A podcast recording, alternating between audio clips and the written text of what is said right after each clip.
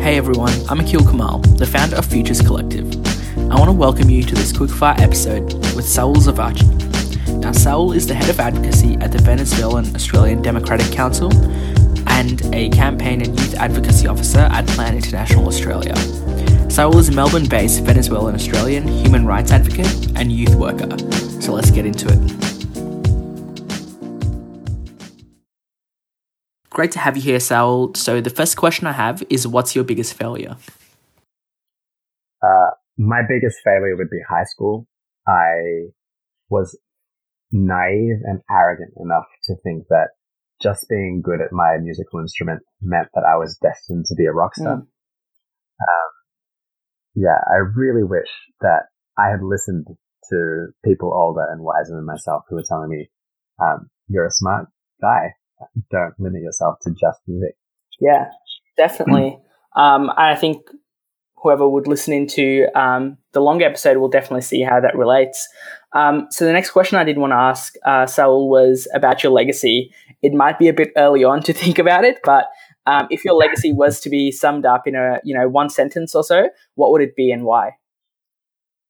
My legacy would be always on the outside, still managed to make change within that. I think I, I was born elsewhere and I came to a country that, uh, where I'm completely not represented. And it took a mm. long time for me to come to terms with the fact that, um, I am Venezuelan, I am Australian, and I'm more than that. Um, yeah. Yeah, but I've still been able to, to really chase after the dreams that I've, I've wanted. And I still feel like an outsider, but I also couldn't be anywhere else. Yeah, I think that's that's very powerful and very very well put. Um, the next thing I wanted to ask uh, Saul was looking back, you know, on your 18 year old self, um, you know, through your experience you've had to date, what sort of advice would you give him? Yeah, it, it gets better. Um, if I were to speak to my 18 year old self, it mm. gets better. Uh, you succeed when you try, um, and you just have to keep trying you'll obviously fail at different things. But if you don't give up, the things actually kind of work out the way you want them to.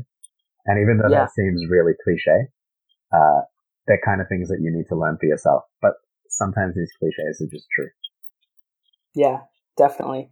Um, and the very last thing is um, around productivity. Have you got any sort of um, tips uh, or hacks, and these can be resources that you love, like books or podcasts, um, and they can even be just lifestyle habits. Yeah. So one habit that I have is that I refuse to do any work after 10 p.m. 10 p.m. Mm. is my deadline for the day. I do everything that I can by 10 p.m. and by the time that comes, I stop. Um, yeah. I always ask for a deadline as well. That's another thing that really helps and I stick to it. Um, and as far as resources, honestly, my favorite podcast at the moment is Bitter Brown Femmes. Uh, it's about two, two, um, Chicanx people in Latin America, uh, in the USA who talk about what it is to be a Latin American, um, but also what it is to be queer and what it is to be a woman. So. Yeah. No, that's awesome. Yeah. Thank you so much. Thank you. I really hope you guys enjoyed that quickfire episode.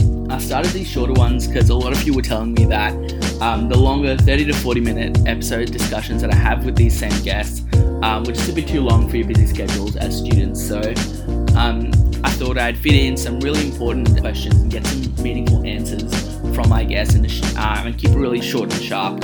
So please leave a review for this podcast and let me know what you think of this new format. Hope you guys join me next time.